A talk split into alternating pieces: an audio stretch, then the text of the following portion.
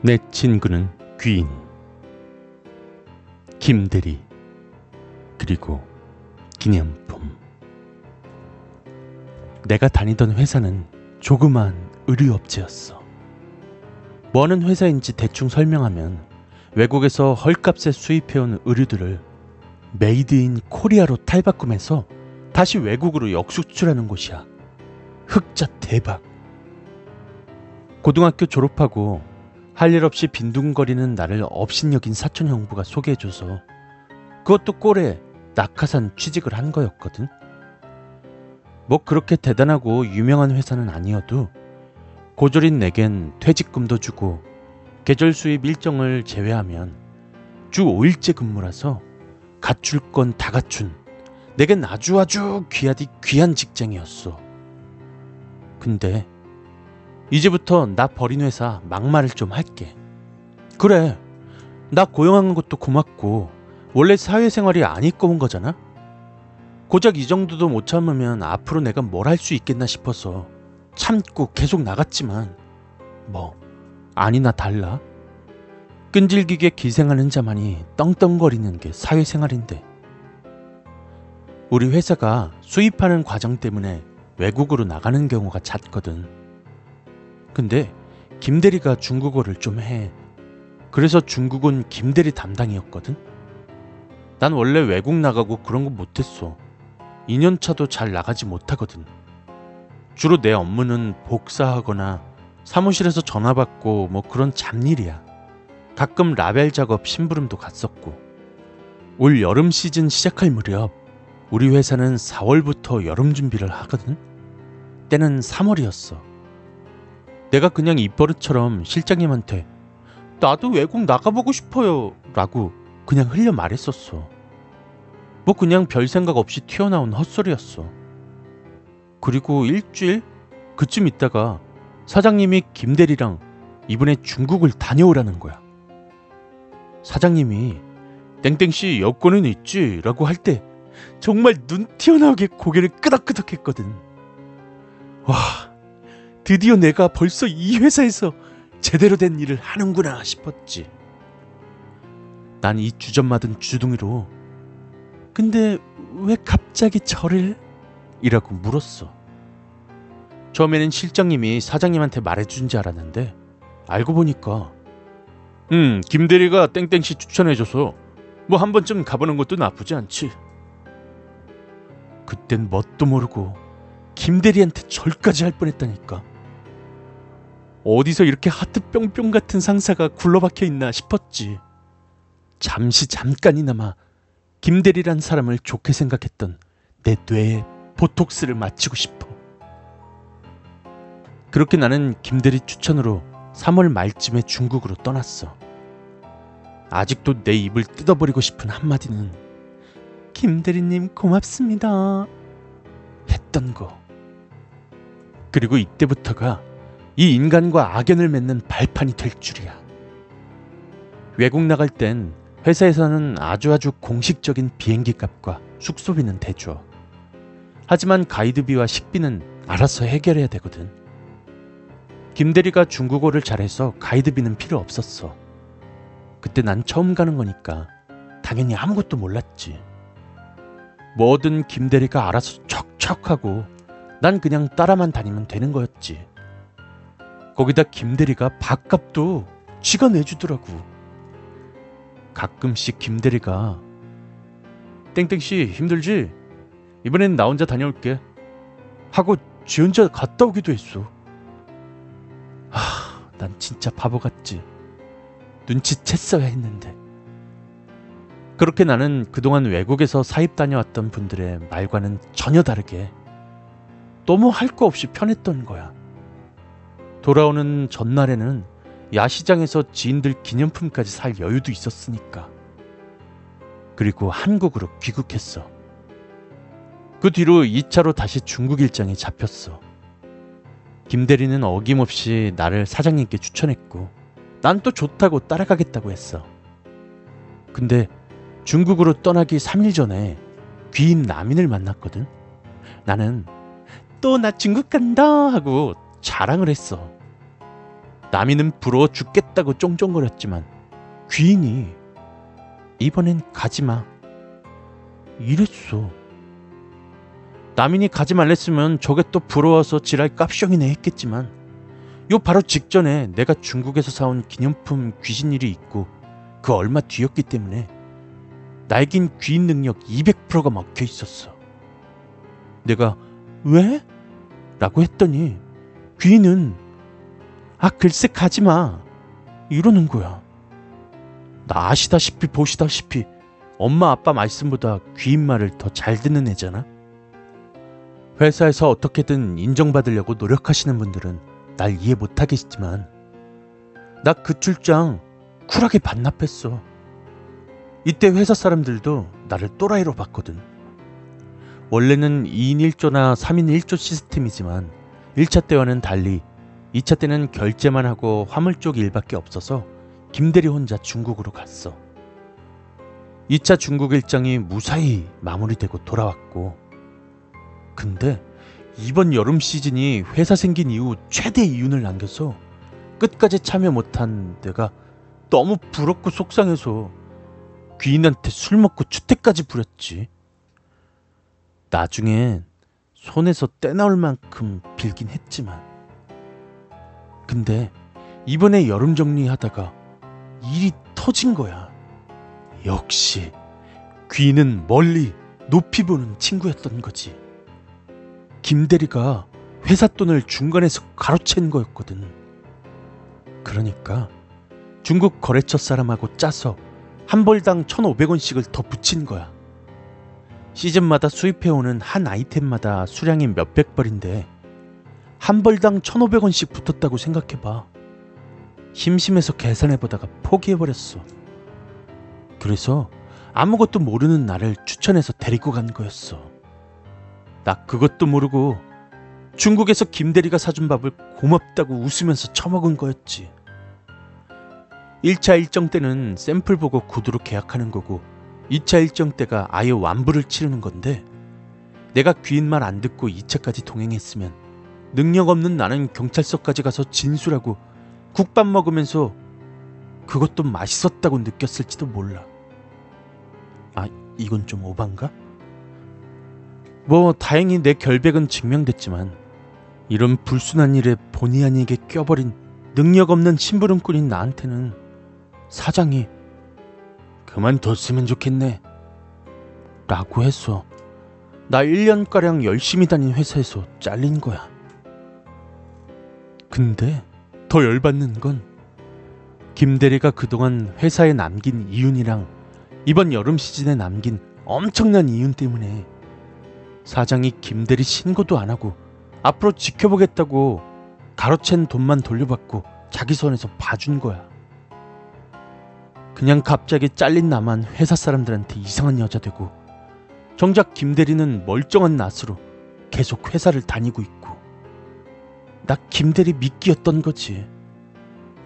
님들 왜 내가 김대리 죽여버리고 싶고 씹어먹고 싶고 저주하는지 이제 이해함? 김대리한테 정말 복수하고 싶어서 맨날 맨날 복수할 생각뿐이야. 오죽하면 김대리 그 광인네 스타렉스 뒤에 묶어서 질질질 끌고 다니는 잔인한 꿈도 꿨거든. 귀는 이참에 나보고 다시 공부해서 대학 가라고 했어. 귀인 말대로 다 하고는 싶은데 나 대학의 대자도 생각해 본 적 없고 내겐 대학은 정말 공포스럽거든. 아무튼 여기까지가 김대리와 얽히고 설킨 억울한 이야기야. 아마 김대리가 나한테 미안하다고 진심으로 사과했더라면 이 정도로 증오하진 않았어. 난 사람 미워하고 그런 거 잘 안 하는데 김대리는 용서할 수가 없어. 부셔버릴 거야. 아, 그리고 김대리 이야기 때문에 좀 시큰둥할 님들을 위해서 위에 잠깐 말했던 중국 야시장 기념품 얘기를 하겠어. 이거 여기까지 들어준 님들을 위한 내 깜짝 보너스야.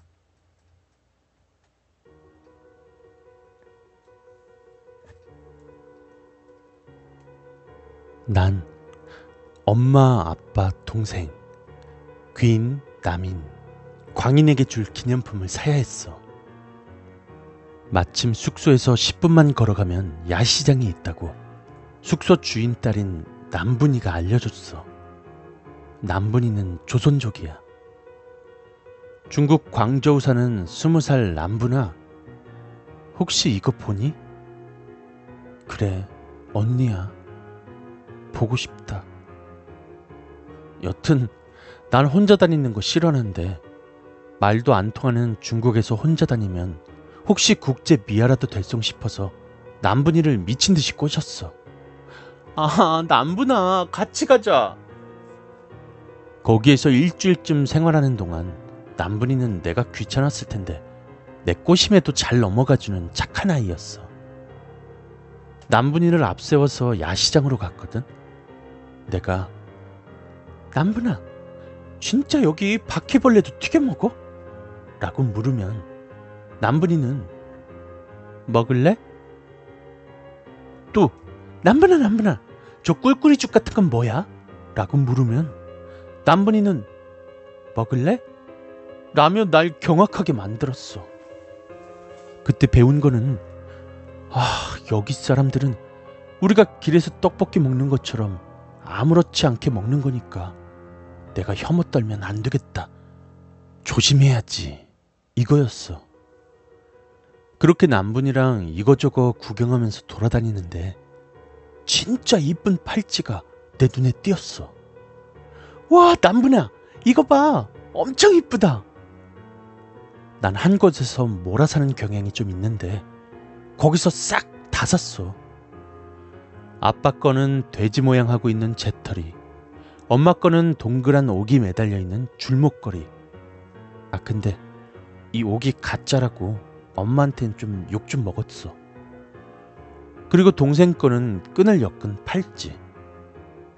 귀인이랑 남인이랑 광인 거는 누구 거가 더 좋아 보이네 차별하네 뭐 이런 말 듣기 싫어서 딱 봐도 made in China스럽게 생긴 똑딱 잠글 수 있는 쇠로 된 팔찌를 샀어. 생김새는 비슷해도 무늬는 다 달랐어. 그렇게 떠나는 날 나는 남분이를 울리고 한국으로 돌아왔어.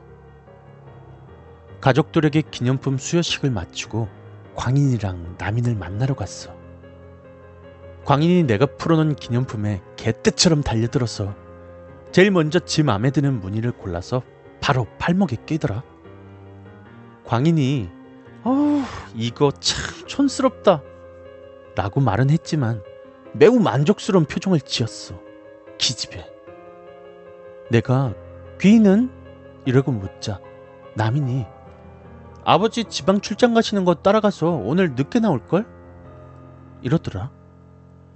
귀인에게 바로 내 따끈따끈한 기념품을 전해줄 수 없다는 아쉬움을 접어두고 친구들과 빠이빠이 하고 집으로 돌아왔어. 그리고 밤 11시쯤 광인한테서 미친 듯이 전화가 왔어. 전화 너머의 광인은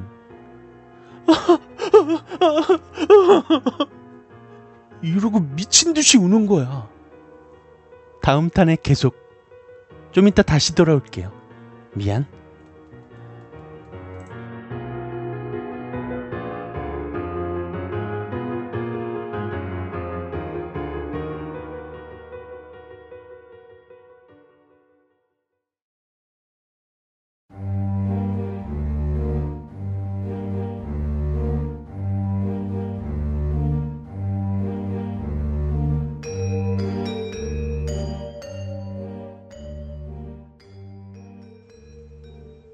친구는 귀인. 기념품. 그리고 밤 11시쯤 광인한테서 미친 듯이 전화가 왔어. 전화 너머의 광인은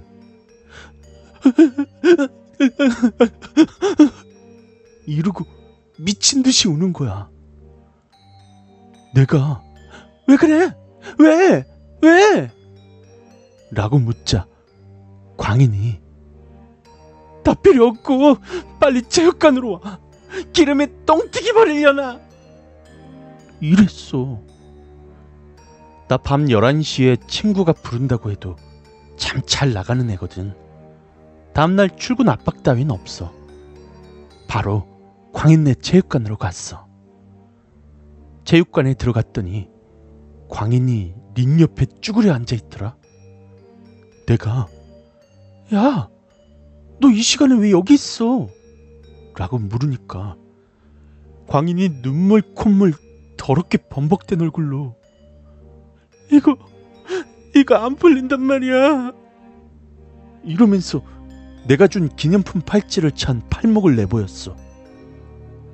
난 완전 어이없어서 아 뭐야 장난하는 것도 아니고 하면서 성질을 냈더니 광인이 거친 욕을 하면서 그럼 네가 풀어보든가 이러면서 더 성질을 내더라.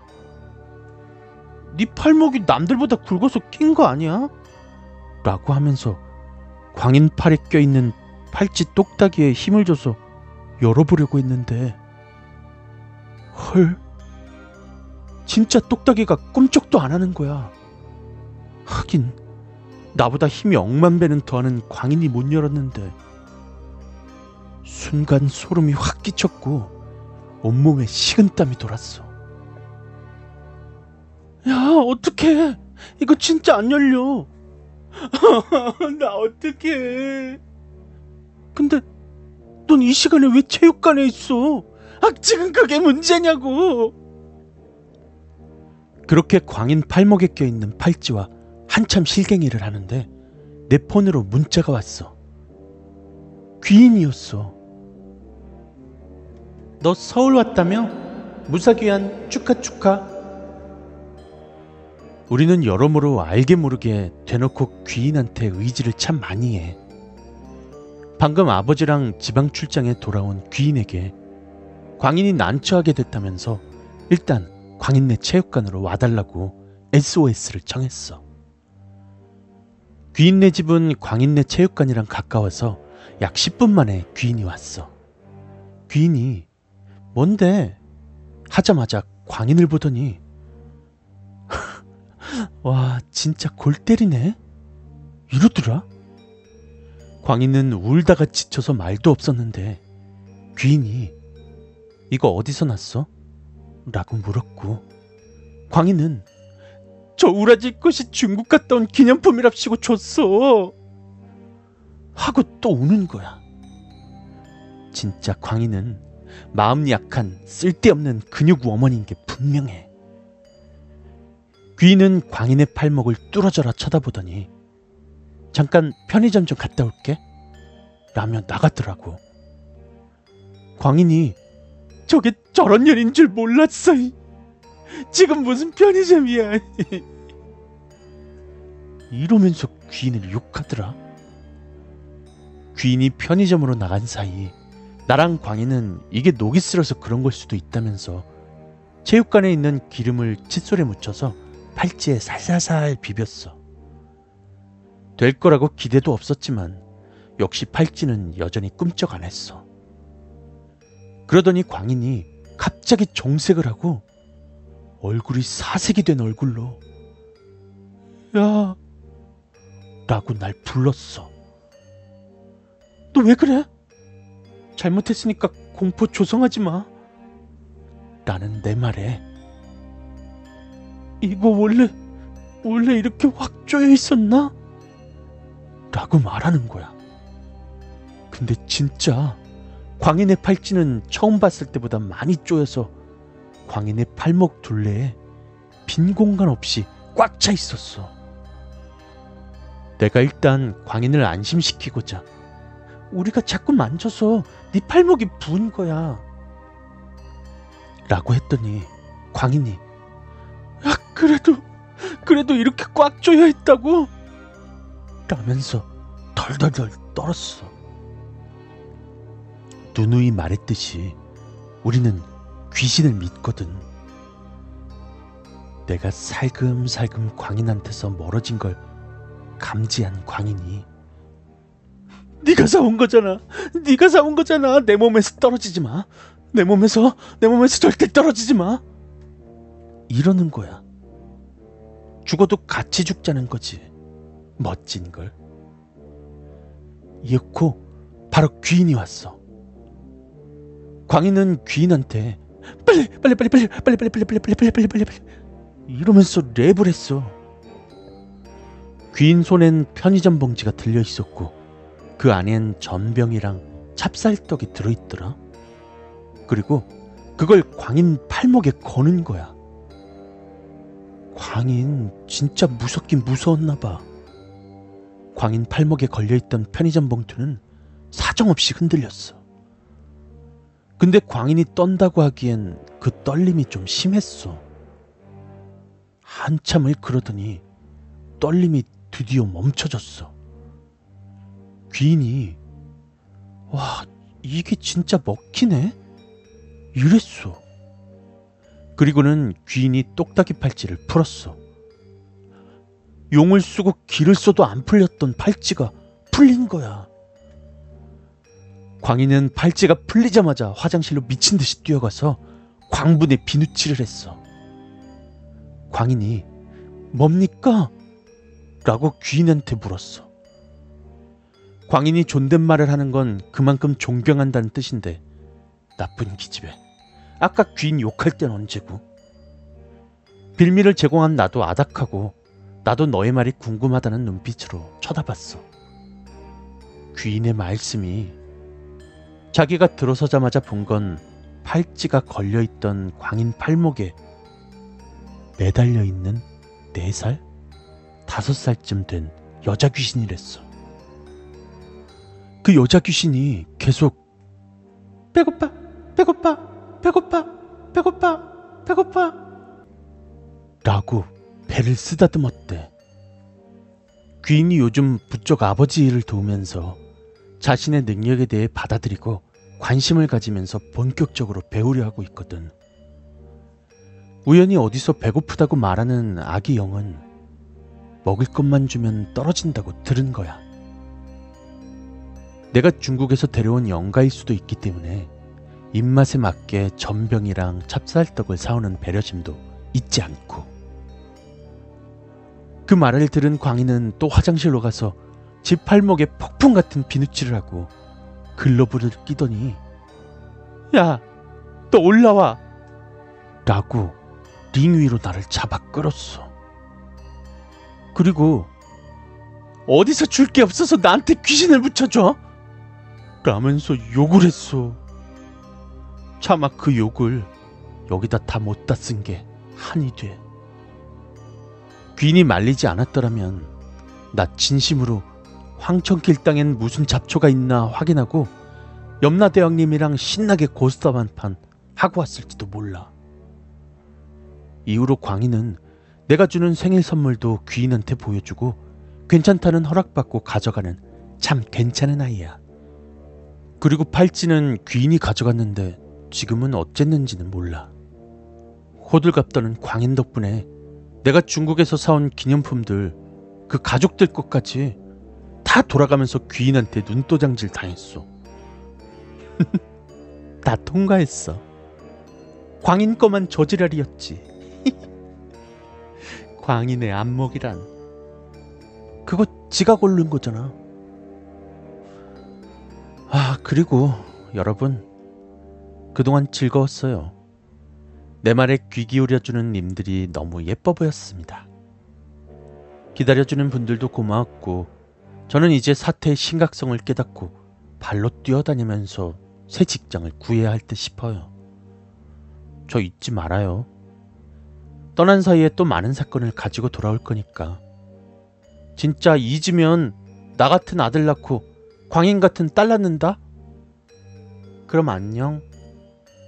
아, 죽어도 취직 안 되면 며칠 만에 또 돌아와요.